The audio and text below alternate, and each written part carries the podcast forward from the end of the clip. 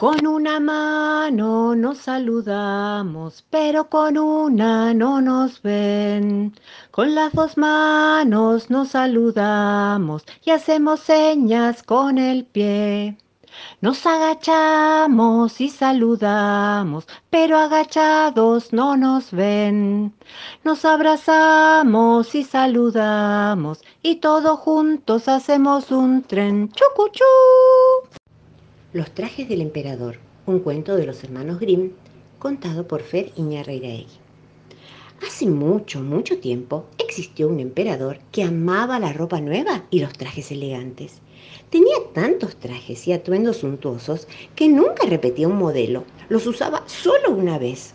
En el palacio todos trabajaban incansablemente. Los tejedores se pasaban el día tejiendo hermosas telas, los sastres cosiendo y diseñando nuevos trajes, los carpinteros construyendo más y más roperos para poder guardar toda la ropa nueva del monarca. Pero, a pesar de que todos en palacio se deshacían en alabanzas y le decían al emperador lo elegante que se veía, este nunca estaba feliz. Una mañana, dos extraños, Justo pasaban cerca del palacio y escucharon por casualidad cómo el emperador le gritaba a sus ayudantes, No tengo nada que ponerme para mi cumpleaños, quiero algo especial, nunca antes visto, quiero un traje súper especial. El cumpleaños del emperador era en solo una semana. Todos en palacio estaban desesperados sin saber qué hacer. Pero afuera del palacio, estos dos extraños comenzaron a conversar entre ellos y decidieron entrar al palacio para convocar al emperador. Se les había ocurrido una ingeniosa idea que los haría muy, muy, muy ricos. Los extraños preguntaron por el emperador. Cuando los llevaron frente a su majestad, se presentaron respetuosamente. Su majestad, yo soy Mr. Bobín, dijo uno. Su majestad, yo soy Mr. Treta, dijo el otro. ¿Qué desean? preguntó tristemente el emperador. Somos sastres, dijeron ellos, y estamos aquí para elaborar para Su Majestad el mejor y nunca antes visto, súper especial, traje de cumpleaños. ¿De verdad? dijo el emperador. ¡Qué emoción! ¿Y, ¿Y, cuán especial sería este traje? Nosotros hemos descubierto una tela sumamente fina y delicada, tejida con hilos de oro, hilos de plata, además de un elemento mágico que le incorporamos durante su manufactura, dijo el señor Bobín. ¿Y qué clase de magia es esa? preguntó el monarca. Esta tela solo la puede ver y admirar las personas inteligentes. Los tontos no la pueden apreciar, dijo Mr. Treta. Un traje que solo los inteligentes puedan ver. Ese sí que es un traje como ningún otro. Así que los contrató para que le hicieran ese traje y lo antes posible. Los ayudantes del palacio condujeron a los extraños hasta el salón de costura. Les alcanzaron tres enormes baúles repletos de hilos de plata, hilos de oro, que pidieron estos para hacer el traje nuevo para el cumpleaños. Fue una semana de locos. ¿Cómo trabajaron? Tomaron medidas, tejieron las telas, hicieron los moldes, cortaron con cuidado las delicadas prendas, cosieron día y noche sin parar, pieza por pieza para terminarlo a tiempo. Todas las personas en el palacio comenzaban sobre el nuevo traje, el traje que los tontos no podrían ver, un traje realmente muy especial, Solo faltaba un día para el cumpleaños cuando el emperador le pidió a sus empleados que fueran al salón de costura para preguntar si su traje estaría listo para el día siguiente.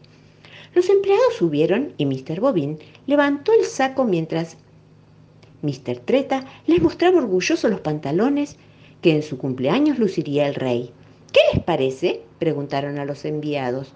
Pero como ellos no querían que pensaran que eran tontos, Solo dijeron que todo era maravilloso y que le comunicarían a su majestad lo bien que estaban trabajando ambos sastres. El emperador estaba encantado con todo lo que le contaron sus ayudantes.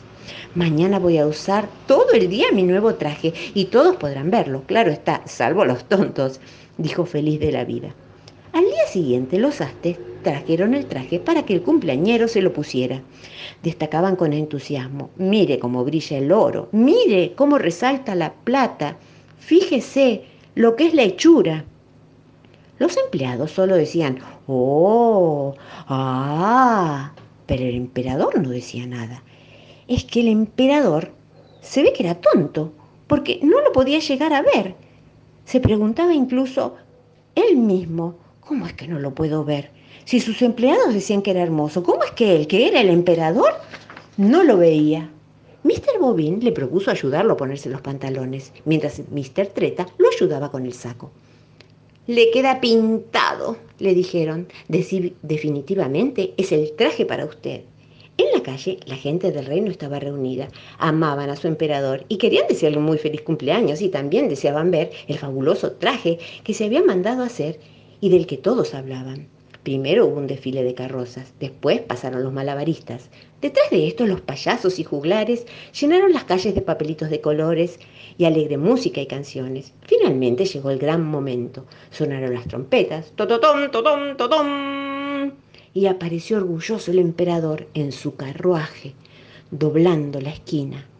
¡Es maravilloso! gritó alguien. ¡Es increíble! gritó otro. ¡Indescriptible! Se oía desde otro rincón. Todos comenzaban con sus ¡Oh! ¡Ah! ¡Súper! Cuando de pronto una niña pequeña gritó desde arriba de un árbol. ¡Miren! El emperador está en calzoncillos. No se puso ropa. La banda dejó de tocar. Los caballos dejaron de marchar. Los juglares hicieron silencio. Las banderas dejaron de flamear. Sí, dijeron todos en un susurro. La niña tiene razón. El emperador se puso todo colorado. Tenía mucha vergüenza. Alguien le acercó un viejo abrigo para que se cubriera y otras personas le prestaron un par de pantalones. Todos estaban muy callados mientras el emperador se vestía, pero éste los miró con una gran sonrisa y las risas sonaron en todo el pueblo. Fuimos todos unos tontos, dijo el emperador menos esta pequeña, que no temió en decir la verdad. Así que la voy a nombrar mi nueva consejera real. La ayudó a subirse al carruaje e invitó a todos a comer torta y helado a los jardines del palacio. Se preguntarán qué pasó con los dos astres estafadores. Bueno, el emperador los castigó con trabajo comunitario y los obligó a hacerles trajes a todas las personas del pueblo, pero tuvieron que ser trajes que todo el mundo pudiera ver. Qué inconvenientes para visitar la pancha, qué inconvenientes para llegar a su casa. Solo doce leguas y veinticuatro tranqueras, las lagunas, los arroyos, las rodadas del caballo, culpa de las vizcacheras. Guarda con el perro si está suelto la cadena, si me agarra me mastica y no me larga ni por Dios. Del caballo le converso y le digo, bicho, bicho, tengo carne, tengo hueso, tengo bofe para vos.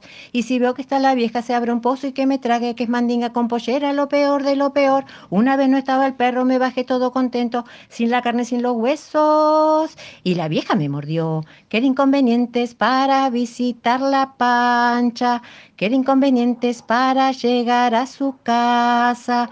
Tábanos y moscas y un enjambre de mosquitos. Me fusilan en el viaje y además estoy repasado de cuidar a tu hermanito. Nico y Sebas, un cuento de René Escudier, contado por Fer Iñarreiraegui. La mamá de Nico vive en una casa rodante verde con cortinas azules. La mamá de Sebas vive en un departamento azul con cortinas verdes. La mamá de Sebas mira por la ventana del departamento y dice, ¿Cómo puede la gente vivir en una casa rodante? Es estrecha, es fría, es oscura, huele a perro, huele a tierra, ¡ah! huele mal. La mamá de Nico mira por la ventana de la casa rodante y dice, ¿cómo puede la gente vivir en un departamento? No se mueve, se queda quieto, es caluroso, huele a ropa sucia y lavandina, huele mal. Nico va a buscar a Sebas al departamento azul. La mamá de Sebas le pregunta, ¿vos quién sos? ¿A dónde vivís? Nico responde, me llamo Nicolás y vivo en la casa rodante verde con cortinas azules. La mamá de Sebas dice entonces, ay no, ándate de acá. Vos no vivís en un departamento, no tenés olor a lavandina, ni a gas, ni a asado, ni a fideos, olés mal. Sebas va a buscar a Nico a la puerta de la casa rodante verde. La mamá de Nico le pregunta, ¿vos quién sos? ¿Dónde vivís? Sebas responde, me llamo Sebastián, vivo en el departamento verde con cortinas azules.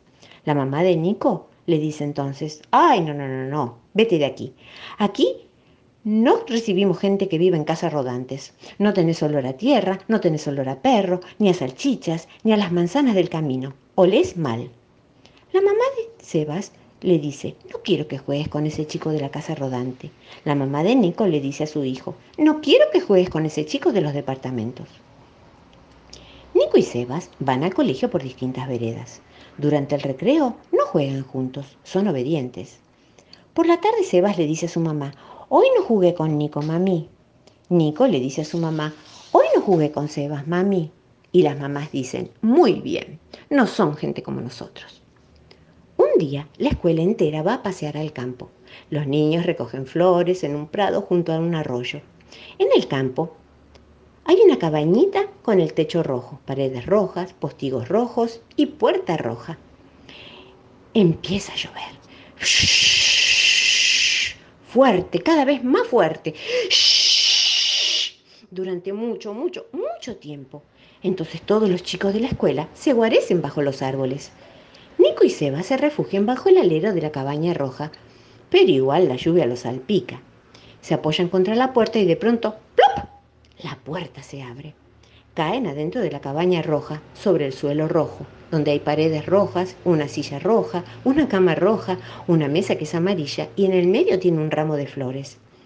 Nico y Sebas van a sentarse en un rincón, pero no en el mismo rincón. Se miran y no se dicen nada, no juegan a nada, no hacen nada. No oyen siquiera que la lluvia ha cesado, ni que los otros chicos se van. No ven que cae la noche y la luna se levanta en el cielo. Y de repente los dos dicen al mismo tiempo, ¡Ah! Estamos perdidos. Nico dice, no importa, estamos como en una casa rodante, no tengas miedo. Sebas dice, no importa, estamos como en un departamento, no tengas miedo y se ríen porque a los dos se les ocurrió lo mismo al mismo tiempo. Nico pregunta, ¿sabes volver a casa? Sebas contesta, no, está demasiado oscuro afuera, hay que esperar hasta que amanezca. Nico tiene un trozo de chorizo en el bolsillo y se lo da a Sebas. Sebas tiene un poco de chocolate y le convida a Nico. En un cajón encuentran un cabito de vela y una caja de fósforos. Enciende la vela y comen chorizo y chocolate. Después la vela se apaga. Y Nico pregunta, ¿tenés frío? Ponete mi suéter. Sebas pregunta, ¿no tenés frío? Toma, te presto mi campera. Nico se pone la campera de Sebas y Sebas se pone el suéter de Nico. Se acuestan en la cama roja y se quedan dormidos. Más tarde, mucho más tarde, en medio de la noche, hay ruido afuera, pero ellos no escuchan nada, están muy dormidos. Hay gente, mucha gente, buscando por el campo, buscando por el arroyo, buscando por entre los árboles. Está la mamá de Sebas que lo llama. Sebas, Sebas. Y está la mamá de Nico que también lo llama. Nico, Nico. La mamá de Nico y la mamá de Sebas entran a la cabaña roja. Adentro todo está muy oscuro, oscuro, oscuro, muy oscuro. Entran a tientas, llegan hasta la cama y así a tientas recogen los cuerpitos de sus hijos. La mamá de Sebas dice, esta es la campera de Sebas, de mi Sebas.